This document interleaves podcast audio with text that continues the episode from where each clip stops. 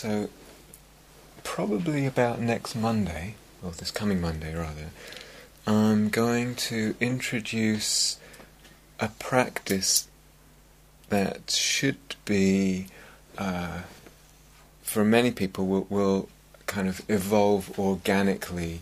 Uh, will be an organic evolution out of what do- out of what we are doing already, and it's a very simple practice in a lot of ways, and just just to kind of next step a little bit, very simple, very non-conceptual. Uh, probably on Monday. Tomorrow night, uh, probably in the evening. Keep your eyes peeled, by the way, for the teaching times. Tomorrow night, is that on? It, okay, thanks. it was just making funny noises. That's all. Um, Me or the machine? Uh, the, the machine. the machine.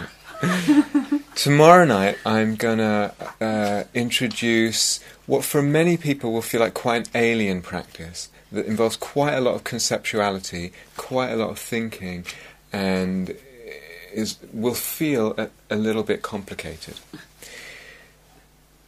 Padding that on either side, tonight I want to talk about the general relationship and attitude to practice. Okay, in general, and the night after, the night after tomorrow night's talk, um, talk about our relationship with conceptuality. It was actually, I think, is quite quite key in relationship to knowing and not knowing and what that means to us as human beings. So I'm just kind of partly saying that because I was debating a lot amongst you know amongst myself uh, w- within myself. Uh, um, it would be ideal if I could give kind of the next three talks all in one go, uh, and just kind of, so I hope that you can bear in mind tonight's talk uh, for the next while, actually until the end of the retreat, because a lot of what what I will say is is relevant in terms of attitude for, for the rest of the retreat. Um, and similarly, as I'm giving tomorrow night's talk, I would wish that you could hear the, the, the one following. But anyway, this is the order I've come to. Okay, so meeting with a lot of people, uh, a lot of practitioners, what's very clear to me is that there are a lot of different personalities. A lot of different personalities in terms of how people relate to practice. It's very clear. There's there's a wide range in terms of what people's attitudes and their their relationship with practice is. So how am I? How are you relating to this whole thing, this whole endeavor? Not just formal sitting practice, but the whole the whole thing, the whole the whole show. Particularly how what I want to explore tonight and in, in the other talk, particularly how am I relating to effort? Mm-hmm. Okay big one. How am I relating to effort? How am I relating to the notion of goals? Okay. How am I relating to the notion of the path or a path? How am I relating to learning new approaches in practice? How am I relating to not understanding something? if in this case John or I say something or another teacher or you read something that you don't understand, what's the relationship with not understanding? What's the relationship with the whole concept and notion and sort of feeling of doing stuff in practice as opposed to not doing stuff in practice? And then in that other talk, what's the whole relationship with concepts and with knowing and with not knowing? So quite a lot, but I just kind of want to weave this all in. I, I actually think this is all really, really crucial stuff. It's crucial to um, be aware of how we're approaching all this stuff. I'm not, I'm not going to land actually in this talk say it has to be like this or it has to be like that. It's more that the questioning and the consciousness is alive, that one's actually aware of what one's bringing in terms of one's predispositions, predecisions, etc. to all this. So, given all that and that, that range of, of, questions that I just threw out there, just what is my general tendency? What, what are the patterns that I tend to see myself uh, falling into with, with these things? And what is the tendency in this moment, or what is the relationship with those things in this moment? Because that will change. Uh, you know, all this is impermanent, it changes from time to time, though I might recognize a general tendency with all this. So just, I've already thrown this out there, but just one distinction, for example, is am I, are you seeing, you know, are you regularly in contact with the sense of the beauty and the nobility of what you're doing? You know, I, I see that as really, really important because the opposite is a sense of self-criticism and how easily that creeps into practice or, or is thrust into thrusts itself into practice or a sense of impatience that's just one one um, domain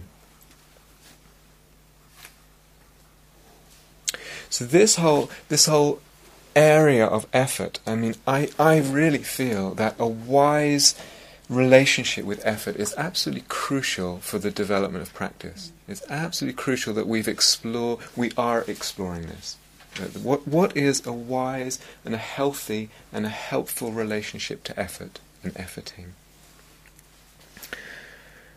So Shantideva, one of the great, uh, great Mahayana teachers, and I think eighth century, eighth or ninth century, he said right effort or wise effort has actually four components.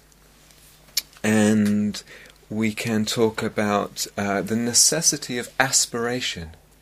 So, aspiration has to be there to make the effort kind of helpful and wise and healthy.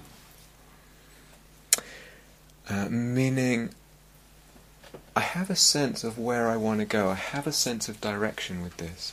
Okay? There is something that I'm aspiring to, and I'm at least reasonably clear what that is. The second one is confidence. That I'm actually, uh, the goals that I have are realistic. They're realistic for me. This is really important. So people again tend to fall into two spectrums, either setting themselves or, or kind of going along with a completely unrealistic notion of goal. You know, completely unrealistic. It's not even in the ballpark of what's possible. And then, and then after a little while, you just run out of steam. It just completely runs out of steam.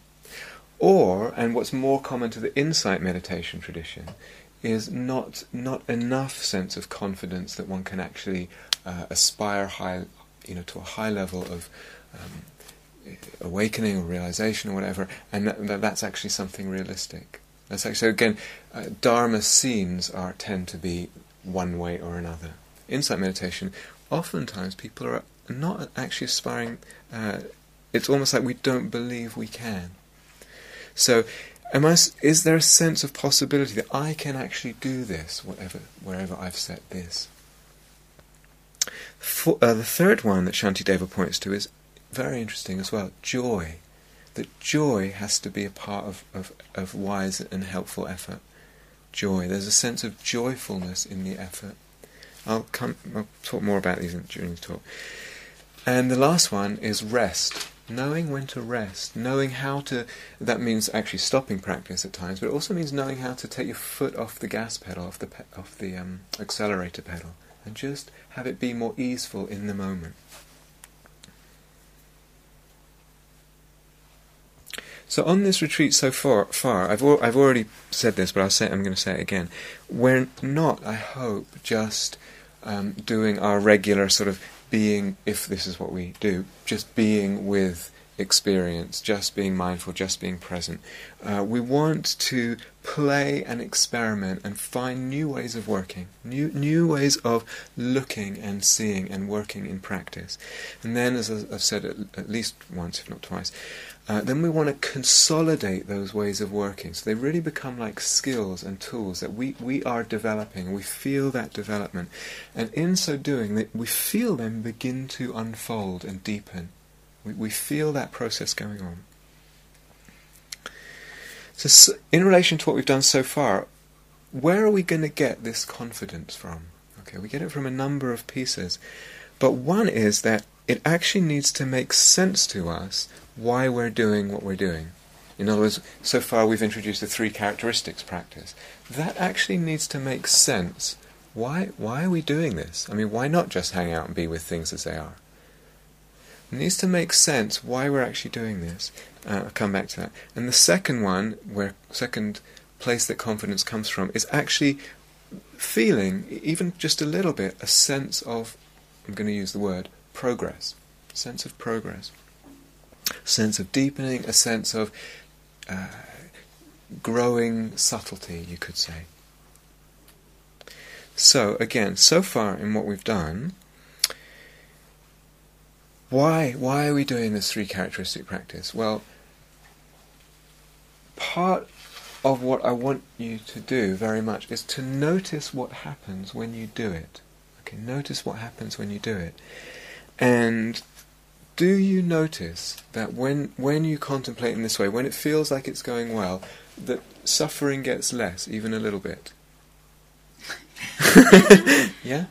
Good.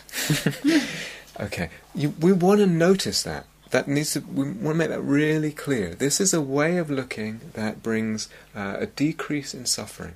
Okay. Do you also notice, and we've, we've actually talked about this, do you also notice that when you contemplate in this way, the sense of self gets quieter, gets more light, more refined? Yep. Yep. okay, great. Do you also notice that when those two things happen, that it's it feeds back on itself, and then it's easier to see the three characteristics. Yeah. So there's there's a there's a, a, natural kind of what, what do you call it? A positive feedback loop or something. Later, and quite soon actually, we'll talk about other things that are coming out of this very practice. So I'm going to th- throw this out now. Uh, keep paying attention to what happens when you contemplate three characteristics, because there's other stuff that happens that's actually very significant in terms of the practice unfolding and understanding emptiness and, and the realization of emptiness. I'm not going to go into it now, but just to say, keep. We want to be really interested. When I do this, what's the feeling? What happens? What happens to experience? What happens to the sense of things? Um, so, in terms of the second aspect that gives me confidence, a sense of progress, a, a hunting for a, a, different word, but let's actually use that. Uh, sense of progress. When I talked about the practice of, say, anatta, I talked about a person, usually, almost without exception, slowly expanding their range of what they could disidentify with. Yeah, do you remember saying that? So that's actually important because if I, t- I'm just repeating what I've said before, but if I try and disidentify with everything all in one go, it, it ain't going to happen. It's not going to happen. Not, it's very, very unlikely that a person would be able to do that.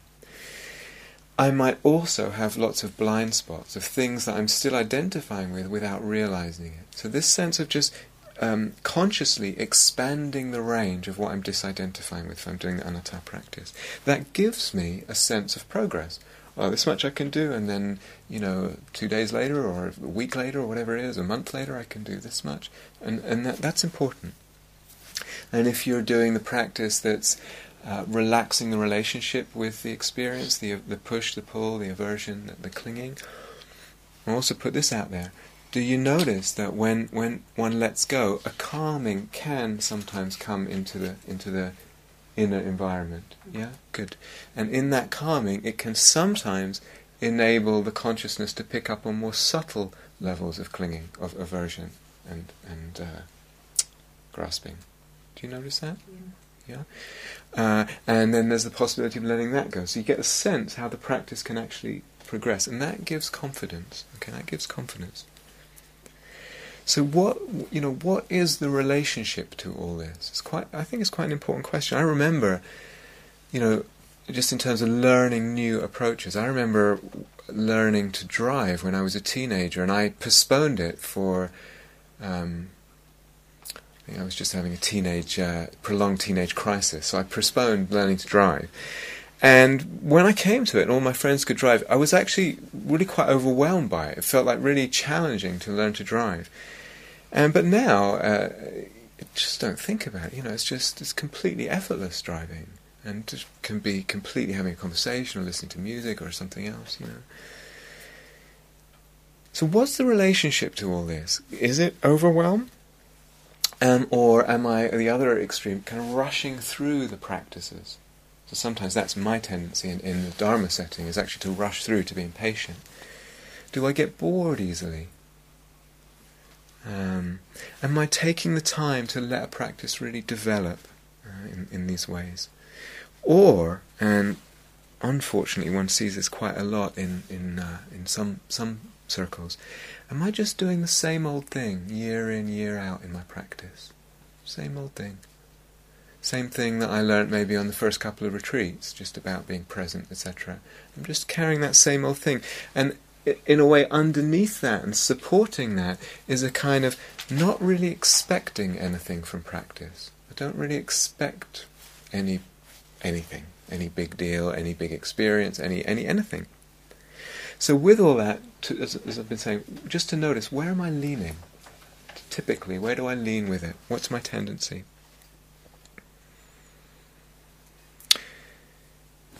So I already said we're going to throw out a lot of practice. Partly, as I said, this talk, you'll hear it where you are now in terms of what we've done. You'll also hear it in the mood you are now and in the relationship you are this evening with practice. You'll notice all these changes. But hopefully you can take at least carry at least some of what I'm saying tonight through the rest of the weeks here because it will come up. It will definitely come up. We'll be offering a lot of practices, and as I said in the opening talk, people are just going to choose one or two, maybe three, you know. And you can do it. You can do it. So, what about this word progress, uh, which is, in sometimes it's a kind of taboo word in, in meditation circles. It's almost like we can't talk about that. We can't even mention the idea that it, it may uh, be around. Again, different different spiritual traditions relate very, very differently to this. But I wonder, you know, without a certain sense of direction, of intentness. So, doing these practices, there's a real kind of intentness. We're clear about what we're trying to do. We're clear and specific and sustained in what we're trying to do. We're sustaining trying to do a certain thing in a, in a very specific and intent way, uh, a, a, certain approach or a certain line of inquiry. And I, I, I wonder if progress is really possible without that, without that sustained intentness uh, of, of application. So it's not just, I don't think, that we let go, we kind of want to jettison the word progress, oftentimes because it's painful. It, tr- it, it pushes all the buttons of potential, potential um, tightness, potential self-judgment, etc. And it's, it's a painful notion to come into relationship with oftentimes for people in terms of practice. But if I just let it go, maybe I'm losing something else. Maybe I'm losing quite a lot else. Is it possible to hold on to a sense of progress, a notion of progress, a relationship with that, but without the suffering? And, and the answer is yes, it's totally possible.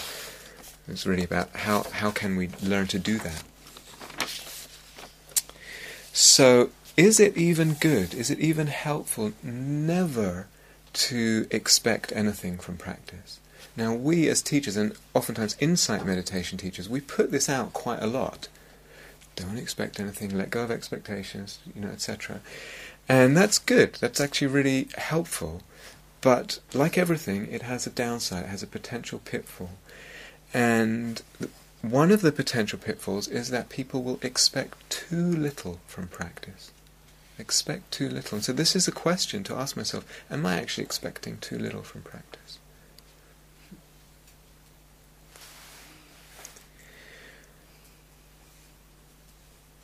So sometimes in teachings and in talks or readings or you're listening to a Dharma talk on CD or tape or whatever, and we hear something, we hear the teacher talk about, or in here or whatever, uh, another retreat, we hear the teacher talk about uh, an insight or a realization or a level of practice that's actually beyond where we are. To me, that's a very interesting point. It's a very interesting point in teaching when I know that I'm speaking a little bit beyond or a lot beyond where most people are in the room. But it's a very interesting uh, point for the listener. It's extremely interesting. What happens to the heart and the mind at that point? What happens? What's the relate? Now, this will differ from time to time, of course, but is there a general tendency here? And even in the moments, in the specific moments when you're hearing something, I don't get it, or I'm really not there. What happens here? What happens to the heart? What happens to the mind? So easy for that to get just, you know, rooted straight away into the inner critic. Oh, I'm rubbish. I'm a failure. I'm not good enough. Or to look at our sense of where we are in practice and just dismiss that. It's just, it's just not good enough. And, and we kind of forget where we are and we, we sort of launch ourselves into some fantasy about the future. Or a sense of impatience with where we are. Or a sense sometimes of just giving up, like it's all pointless or overwhelm. Of course, it can have beautiful, you know, it's not all negative. A person can be inspired, can uh, appreciate the clarity of a sense of direction or a bit of a roadmap. Um, there can be joy hearing about the potentials. There can be just curiosity. So all, all this can be there, but the, the thing, again, that I want to highlight is, am I aware of it? In that moment, because oftentimes it's a very potent moment for people, a very potent moment uh, when that happens. So, generally speaking, on our path, not just in formal meditation, but just our path in our life, is it possible to keep our, uh, again, I'll use the words, some people won't like them, spiritual hunger, our, our thirsting for understanding, our thirsting for depth, our longing, our yearning, uh, or our just, our just wanting to know, our desire, our desire to understand and to be free? Can we keep that but with a sense of evenness, with a sense of steadiness uh, flowing through the practice, with a sense of patience, especially when practice feels difficult. You know, especially when progress feels slow, or when there doesn't seem to be any progress at all. Doesn't seem like I'm getting anywhere. You know, really, really uh, important. Not necessarily easy. So it's interesting, you know, Shantideva said that. So wise effort needs, uh, what did he say? Aspiration, confidence, um, joy, and rest. A lot of things are mutually dependent. We'll talk a lot about this on this retreat. But is it, might it be the case that actually I need uh, some effort, some aspiration, and some confidence, as well as some rest, for joy to be present in my life? In other words, do I, do I need a kind of sense of meaningful challenge? Oftentimes, as human beings, we, we have periods in our life when we're not connected with a sense of meaningful challenge. And I don't know if those are really joyful times. I think there are times where it's easy to lose one's bearings and one's sense of joy. And maybe there's a kind of happiness in feeling stretched a little bit and feeling um, as long as it's again not interpreted through the inner critic or through the self, there's a kind of happiness in just feeling like, well, I'm, I'm growing because I'm feeling stretched. It all depends on how much the sort of unhealthy sense of self has got hold of it or not. Now, sometimes with this word progress, it's very easy for, especially around practice, to kind of have a black or white sense of it, a black or white image of it.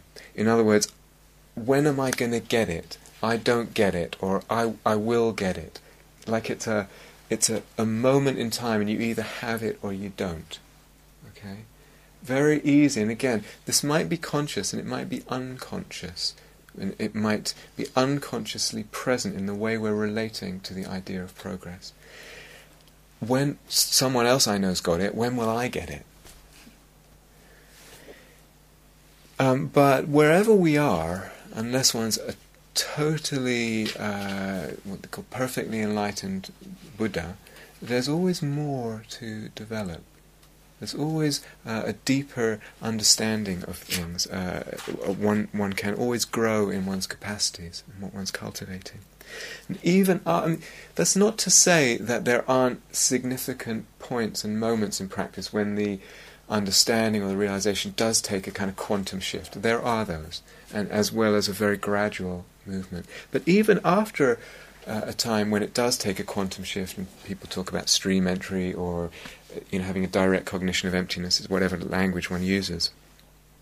Um, there's still a growing after that. There's absolutely still a growing and a deepening of one's understanding of, in this case, emptiness. And the view uh, gets the view of emptiness, the understanding gets more subtle. It grows.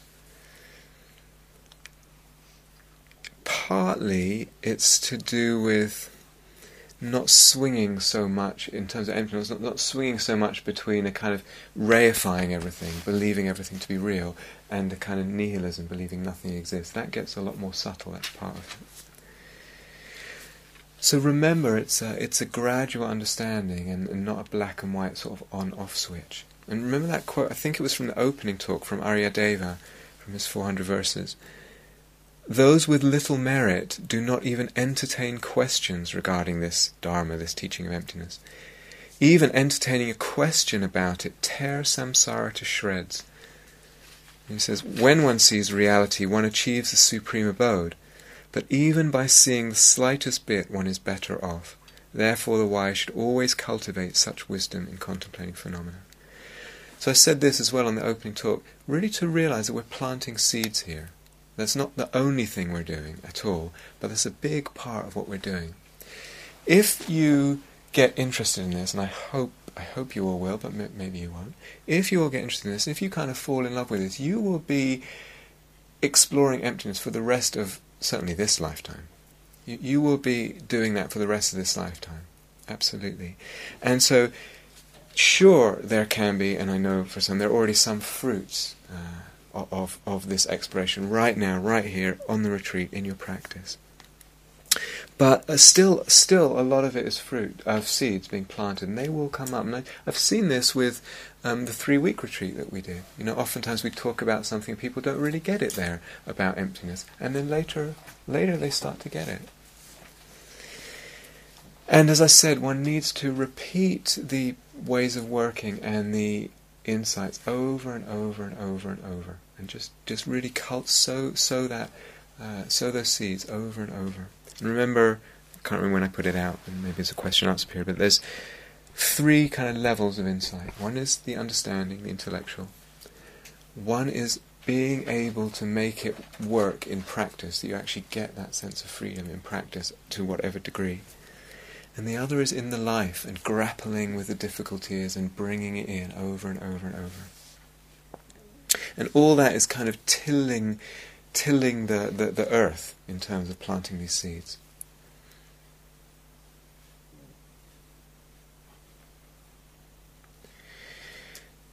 So, what happens, again, going into this a little bit, and I'm, I'm aware of the kind of things we're going to start talking about in this retreat, especially as the retreat goes on. What are some of the possible reactions and attitudes when we don't understand? Uh, when something in a talk is said that we don't understand? Very common, I'm stupid.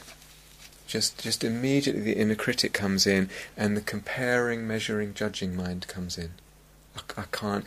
And again, especially if it's something uh, that involves a little bit of conceptuality or a lot of conceptuality, immediately I'm stupid. And maybe old uh, school traumas uh, resurface, and you know, uh, but the comparing, measuring, judging mind comes in, or something else happens. I don't understand something. It doesn't. It doesn't matter. It doesn't matter. And there's a kind of non-engagement. We just kind of um, we lose interest and we stop grappling and questioning with the thing that we don't understand. Okay, now that may be a defense, it may be all kinds of things. Third possibility, someone says something, you don't understand it. Oh, it's so it's so intellectual. Mm-hmm. It's so intellectual. That this can't be right. That can't be right. The truth must be simple. It must be simple and non-conceptual, and then we dismiss what's being said. Again, these these are all uh, talking to people, listening to people. I come across all of these. All, all of these go on, and again, not judging anything here, but just to be aware in that moment of what's happening. Or, uh, again, it's not so much this is intellectual, it's more like the teacher gets judged. He, in this case John or I or some, some other teacher, he, she is so intellectual, da da da da, and, and a dismissal again. Or, and this is very common, when we don't understand something or when there's a little bit of thinking involved in it, the heart closes. And this is really, really crucial. Why, why does the heart need to close when, when the mind is grappling with something? Does it? Does it? And if it does, really to be aware of it, and, and is there something one can do to keep it open? Actually, it's possible that this and this are open at the same time. The head and the heart are open at the same time. And again, of course, one can be inspired when one doesn't understand something. It's just like we sense the, the, the, perfume, the whisper, the promise of something, the intimation of something, and I want to know that. We, we, we sense the possibility, and there's inspiration. And there's this will, this seeking to understand. It's beautiful. I want to understand. Another very wholesome and skillful response is I don't understand right now, but I'm going to file it for later. Okay, and that later might be uh, hours after the talk's done and you ponder through it. And what did what was that? Let me go through that again. It may be days later, months later, years later, but a sense of not dismissing it, really, really filing it for later. So some stuff in the Dharma is really, really deep, really, really subtle, and really, really difficult to understand. It's just, there's no two ways around that. The Buddha was really in two minds about whether to teach or not. So here was a guy who was five minutes after he was completely free of all suffering, wanted to teach, and then thought, what if people don't, people, this is really hard to understand, what if people don't understand? Then said, guy free of suffering said, If they don't understand, it will be wearying and vexing for me. S- strange attitude for someone who's completely free of suffering. something, something about how difficult the teachings of emptiness and dependent arising are to actually uh, understand and, and communicate. So it's not that we get it all at once. We we don't get it all at once. And sometimes you hear you hear a lot of stories and there's a lot of hype about getting it at once. When anything in life happens at once, it's very dramatic. It makes a big impact. You know, the day that those two planes hit the World Trade Center, how many children died of malnourishment and diarrhea, etc., in the world? just children, more people than died in the terrorist attacks. But because it's spread out and over time, it's like something in the consciousness of suddenness grasps grasps the um, the attention in a very dramatic way. Same with spirituality, and someone says, "Yeah, I was just just hanging out, and then suddenly, boom, and now everything's different." It's really dramatic versus someone saying, "Yeah, well, I just kind of trudged along and I did it, and little by little," and and you know, it's not dramatic. We're not interested. P- personalities are different with this, but there's something about suddenness that the mind latches onto and gets kind of obsessed by. It's glaring, it's bright, it's like flashing neon. With it being difficult and taking time, etc., we will feel uncomfortable at times. And I said this in the opening talk. There's a lovely quote from Sakya Pandita, one of the great Tibetan teachers. Wise people suffer while they learn. wise people suffer while they learn. If you want to be comfortable, forget about becoming wise. he goes on to say, people who are attached to small pleasures don't get big ones. People who are attached to small pleasures don't get big ones. That applies to a lot of stuff, but there's a lot in that, you know.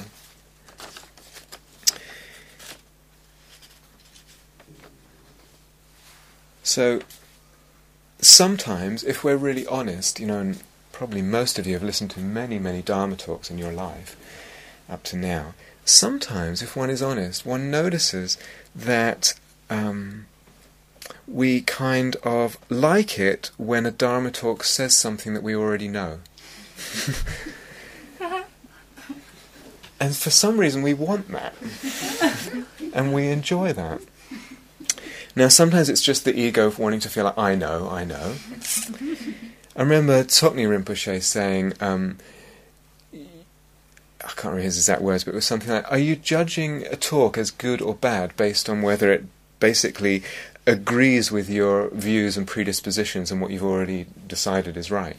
And that's what makes a good talk, that it fits in nicely with your, you know, this is this is really really important. I mean, it's funny. It is funny, but it's it's actually really important too. Or again, sometimes it's the inner critic, and it's that the inner critic is so, you know, beleaguered and battered by feeling like I don't understand, I'm not good enough, I'm not good enough, that when someone actually says something that we do understand, and we say, I know that, hey, I'm not feeling, I'm not feeling crappy. And there's a kind of relief from that. Oh, I get it. It's not that I don't know. But you know, sometimes when we feel uncomfortable, it's actually that we're being stretched, that we're learning, that uh, we're growing, uh, that we are being challenged. So there's, there's something about that. Now, in these teachings of emptiness, I can't remember if I've said this uh, before, but there is, we can talk about a sort of spe- a continuum or a depth, a spectrum of depth of understanding. In other words, you can understand it at this level and deeper and deeper and deeper. We can really, really talk about that, and that's quite commonly agreed upon with people who spend a lot of time wor- working in, in this area. And again, what's the attitude to the fact of this spectrum of depth of understanding? And I could, as I've, as I've talked, I could feel overwhelmed by that. Well, I understand at this level, apparently that's not the real, you know, apparently that's not deep enough. I could get impatient. I could get self-critical. I could be confused by it all, you know. None of those are helpful. Or I could go to the other extreme, and this is, in a way, even worse because it's more insidious. I could get to a certain understanding, a certain depth, and stop looking further. I stop my looking further into this question of what it really means that things are empty. Uh, I stop the questioning. The practice that I'm going to introduce on Monday um, is a very, very popular practice at the moment in the Dharma world, in all kinds of different traditions. Uh, it's probably one of the, I don't know, it's probably one of the most popular ways of going about things, and the most popular kind of understanding of emptiness. Um, it's hard to, but but it's not the, it's not the full it's not the full Monty. It's not the full uh, depth of it. Um, or again, a person who perhaps comes from uh, a, a, strict Theravada background, and and the idea is that it's just that you have to just understand that there is no personal uh, inherently existing self, just the emptiness of this self. And the emptiness of other phenomena is kind of not relevant. Or one has an experience of something inside and it seems to fit what, one pe- what people talk about when they say Buddha nature, etc. Um, certain experiences that can happen in meditation that can open up that are very beautiful and very rewarding and very freeing, very freeing, but not quite the whole journey yet uh, and can even find for those different experiences a lot of support in different texts and different teachings and teachers, etc. But it's more like it's it's something about keeping the questioning, keeping the integrity alive. Um, so uh, there is this spectrum, and it's actually really, really fine to kind of station oneself at a certain plateau for a while. That's actually really fine and probably really necessary for most people. And I remember my, one of my teachers, Ajahn Geoff, s- said to me, "You know, slow down, Rob. Slow down. Don't, mm-hmm. you you got to get attached to these different states. You got to get attached. You know, spend some time in this or that, and, and really get attached there. We'll we'll talk more about this, but so it's really okay to station yourself at a certain level and a certain uh, understanding of emptiness is really, really fine. Just know that there is further to go if you know if you're not completely at the depth yet. And that's partly why there is so much on this course. So to, I want you a little bit, we want you a little bit to understand the, the depth of what's possible. In the Dzogchen tradition, they have a lovely, lovely phrase. It's so useful over and over uh, in practice, and it says, Trust your experience, but keep refining your view. Trust your experience, but keep refining your view. In other words, as practitioners, we do open up to certain experiences and certain understandings of things. And it's saying, trust that, absolutely trust that. But keep refining your view. In other words, keep keep questioning it, keep probing it. Is this the final arriving point? So there are some ways of understanding emptiness in the world right now that are, as I said, very popular, and it's all sometimes it's almost impossible to budge someone from that. There's just a kind of refusal to keep questioning. And partly it's actually to do with a little bit what I said before, because to question that level, which feels so beautiful and so open and so lovely, to actually question that may mean getting a little bit picky, getting a little bit conceptual, getting a little bit kind of pedantic uh, or complex even. And so sometimes teachings may sound that way, that like they're a bit picky or complex or whatever, pedantic. But if we are practicing, if a person is practicing and inquiring with, with really with care and integrity, um, those kind of subtleties that may seem picky at first actually become really, really, really important. They're not just like intellectual kind of curiosities for the scholars or something. They actually become really important. And a person of integrity will actually find themselves at times yearning for a kind of clarity about direction or ways to practice or subtle distinctions of understanding. Actually, really yearning for that because it, because it is really important.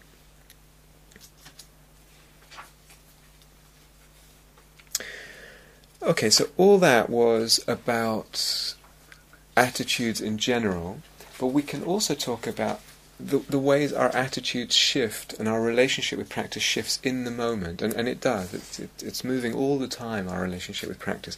And this is something we want to keep an eye on. So, in a way, uh, a skillful practitioner has one eye on the relationship with practice all the time.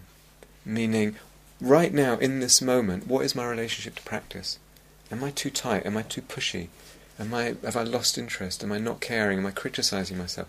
All, all this is is kind of one is conscious of that in, in the background of awareness in an ongoing way. And as I said, and I will repeat it again. I know I've said it before.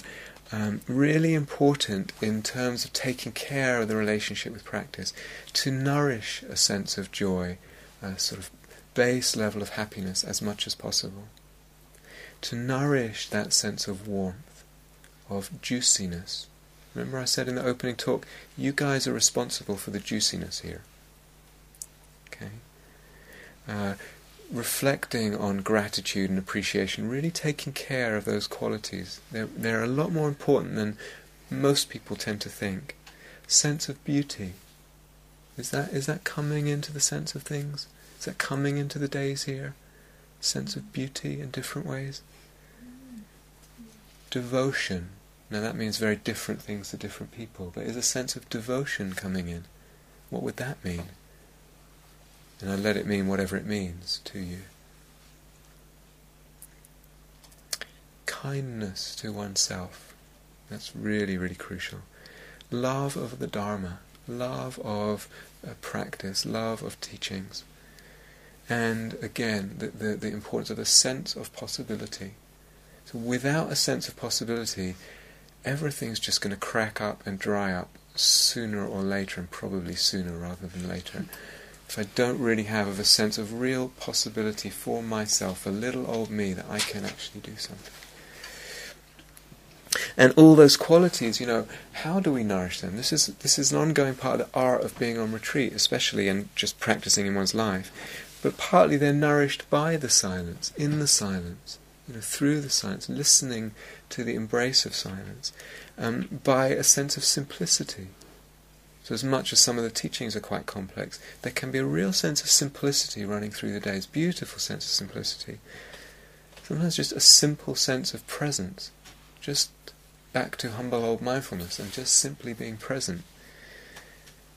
Curiosity. When we're engaged with curiosity, it's very, very nourishing. And again, that sense of possibility.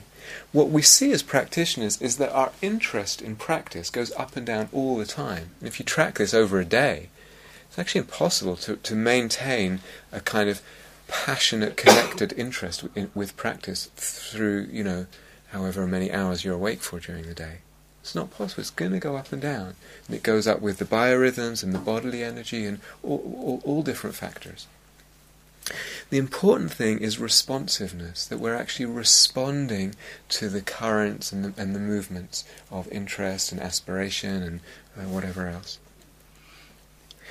Sometimes when we don't feel interested, it's actually necessary to how to put this re re stoke up, reignite the conviction that it's actually ignorance that leads to suffering.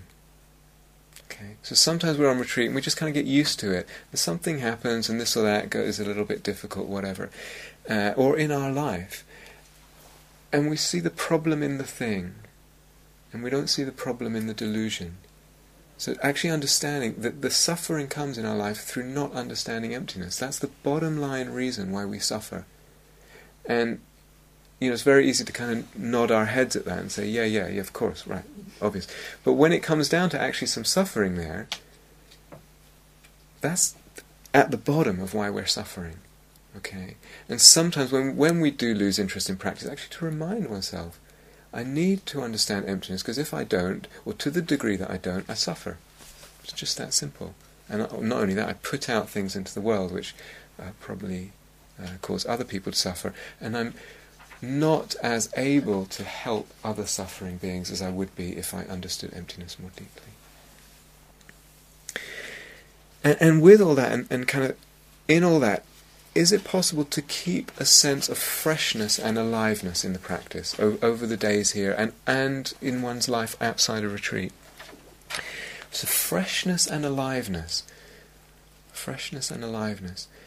I think one of the biggest supports for that sense is actually taking risks. Taking risks in our practice and around our practice. So, for example, sitting longer, or um, you know, can be all kinds of risks in relationship to food, in relationship to sitting, in relationship to walking practice, whatever it is, or staying up late at night to practice getting up early to practice.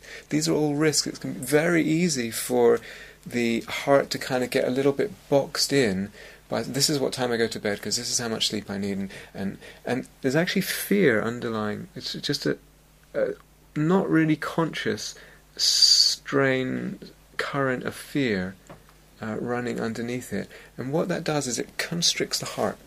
The heart is is actually boxed in by that f- unconscious fear around things like sleep and food, just really mundane things. We don't even notice it. And the heart is actually actually closes the heart, funnily enough. It closes the heart. And can make the practice feel stale. Can make the practice feel stale. So I don't know what that means to you. you. Again, you have to translate a lot of this for yourself. What does it mean to take risks? What would it mean to take risks? Small risks, little risks. What would that mean? What would it mean to shake up the habits not again, not just on the retreat, but in one's life. What does it mean to shake up the habits? To, to, to be doing that in order to shake up the heart and shake up the energies.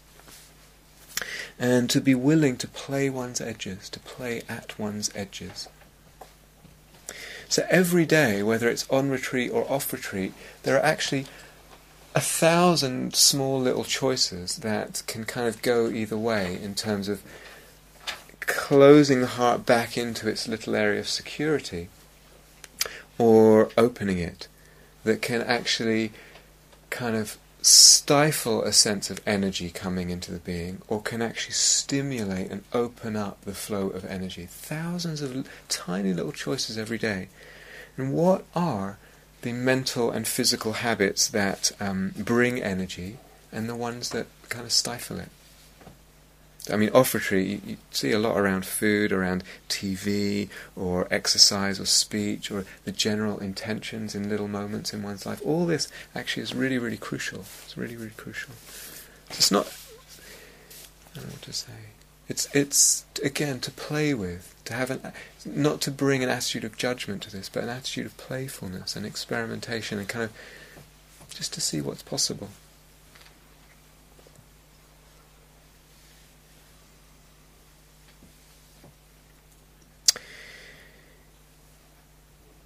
Somewhere, and I can't remember where it is, I think it's in one of the Tibetan traditions, uh, they talk about different kinds of effort. And there's the effort of non inferiority. The type of effort. What that actually means is not getting discouraged by the kind of thought like, how could someone like me possibly do something like this? How could little old me do this? Actually taking care with that, taking care with that. And that non feeling of inferiority allows effort. It allows effort. There's also what's called the effort of irreversibility, which is an interesting one.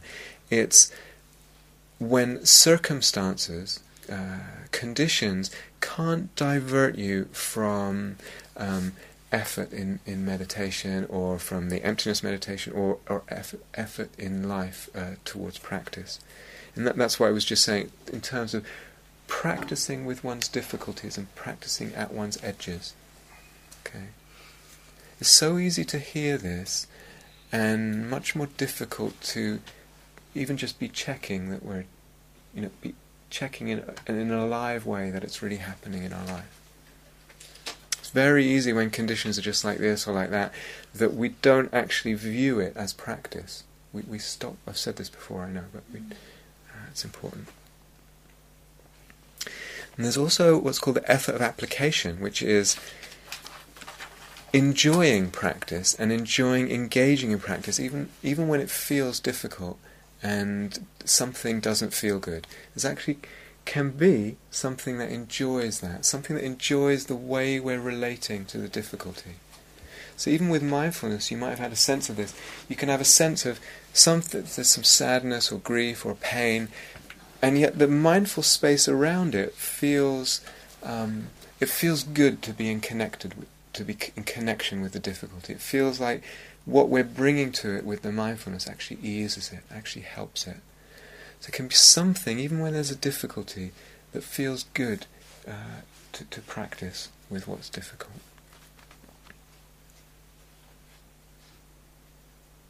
In a way, all those kind of make us uh, I don't know what the word is. It kind of make us a, you know, a kind of die-hard practitioner. They they they build some. Uh, um, you know, they give you some muscle. They give you some muscle.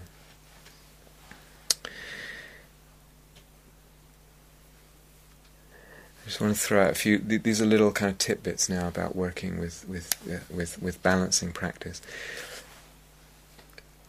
I came across an interesting passage of the Buddha the other day talking about balancing samadhi with um, insight practice, which we've already talked about, and with uplifting the energy uplifting. So these three things need to be balanced. The uplifting the energy means uh, taking care of this sense of beauty, of nourishment, of joy, of wonder, etc., as much as possible, of appreciation, gratitude. That's uplifting the heart and the energy.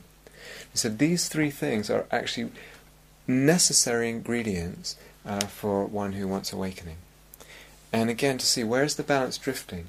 Am I drifting just into the samadhi? Because, as the Buddha says in the same passage, if I do, it just goes towards a kind of laziness in terms of investigation. I just kind of like sitting there in this sort of pleasant fog of samadhi, and um, and I don't probe so much. If I'm just probing with not enough samadhi, we've talked about this, it can be agitating and it doesn't go so deep.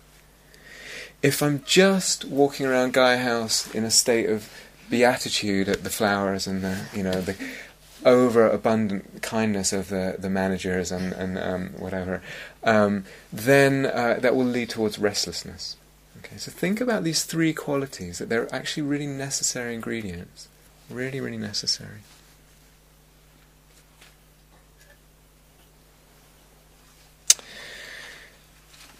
Okay, now a couple of people said, and I think it was the last question answer that I did, uh, a little bit of coldness or distance coming in. And again, this this all has to do with balancing the practice and balancing our relationship with practice. So, if that's the case, um, when one's contemplating three characteristics, it feels like things are a bit distant or a bit not not really warm, a bit cold. Um, again, trust the samadhi and deepening in the samadhi will bring a warmth. Trust the metta practice because that also brings a warmth. and, and a connection. But it's also possible, I remembered uh, many years ago an interaction I had with my teacher when I actually said the same thing, uh, many, many years ago.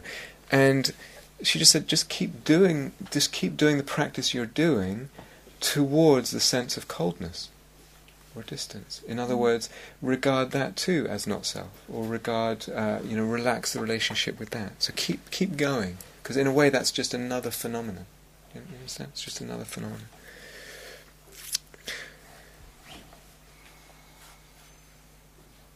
So, just to pull a few points out, which I've already said, most people need to trust the samadhi. Most people, uh, it's really good to trust the metta. Really trust its place in what we're doing here. Most people. But don't get into this, this is all repeat now, but it's worth it. Don't get into this um, thing where all the practices kind of mesh into one. It's samadhi and it's metta and it's the three characteristics and it's mindfulness, kind of all kind of one thing.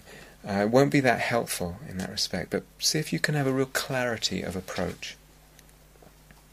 And as I said, be, how specific can you be about noticing what happens, because that will be important. Okay, the last piece, a little piece. Um, have you noticed, either with samadhi or metta practice or with the three characteristics practice, that oftentimes when you actually stop meditating, or after you've kind of zoned out and kind of got lost on a track of thought, after you've stopped, or when you come back after being lost, it actually seems to go deeper. Has anyone noticed that? No, no, no, not always. Definitely, definitely not always. Um, but sometimes that happens, and one notices it, and it could be, it could be an indication that one's gripping the practice a little bit too tight, that the relationship is a bit too tight. Because you see, by actually loosening, when one's lost it for a bit and gone off on a you know thought for a few seconds or whatever, in that time you've actually loosened it. When I've been doing formal meditation, someone rings the bell, it's finished, I loosen it by getting up to sitting. And if I suddenly stop meditating, and then it's suddenly like, oh wow, everything seems like it's not me or mine. You know, it's very clear. Or when I come back from uh, getting lost, the samadhi seems like, oh, it just got a little bit deeper, or the metta feels a little more full, or whatever. Could be an indication that the it's just a little bit too tight. You understand? Not really. No. Um, I don't understand. How, I, th- I thought you were going to say, if you come back and it's a bit deeper, it sounds like it's a good thing, not it's too tight. No, uh, it is. It is a good thing, but it might be saying that. I mean, and you would go with that depth, but it might be saying that in in the time up to that, before you lost it, it might be a bit tight, and that's why you had to kind of relax it a little bit to get that sense of deepening. Mm. Understand? So, I know very very little about sailing, but I have a sense that meditation is just like or sailing is just like meditation. Sometimes in the samatha and the metta practice, you really get the sense that it's as if the wind catches the sail. It's as if some, something's full and you're kind of riding a current. So if you're doing the metta practice and you're using the phrases, for instance, um, you might get the sense with one phrase, like "May you be peaceful" or "happy." It's it's almost as if just that phrase takes on a bit of resonance, and then you want to ride that current, ride that little bit. You feel it in the body, and it's almost like it can fill out, and just ride that a little bit. You know, go, on that uh, wave, surf that wave. Um, so we want to be sensitive to that when it feels like the wind has, has caught the sail, and actually respond to it in, a way, the whole of the practice actually responding to conditions, inner and outer, at, at, that exist at any time, and responding to them, and at the same time keeping the sense of long-term direction and, and goal. So, like a you know, a sailing boat might go like this, might tack, responding to the conditions, the wind and the currents in the water, etc. I have a sense of where I want to go. And there's a lot about that responsiveness and sensitivity that's a big part of the art of practice.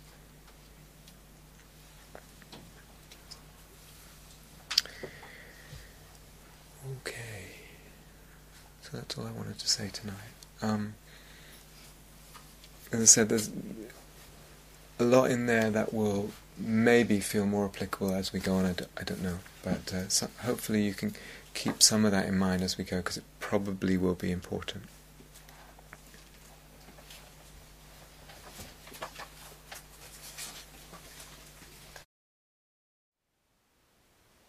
Thank you for listening. To learn how you can support the teachers and Dharma Seed, please visit dharmaseed.org slash donate.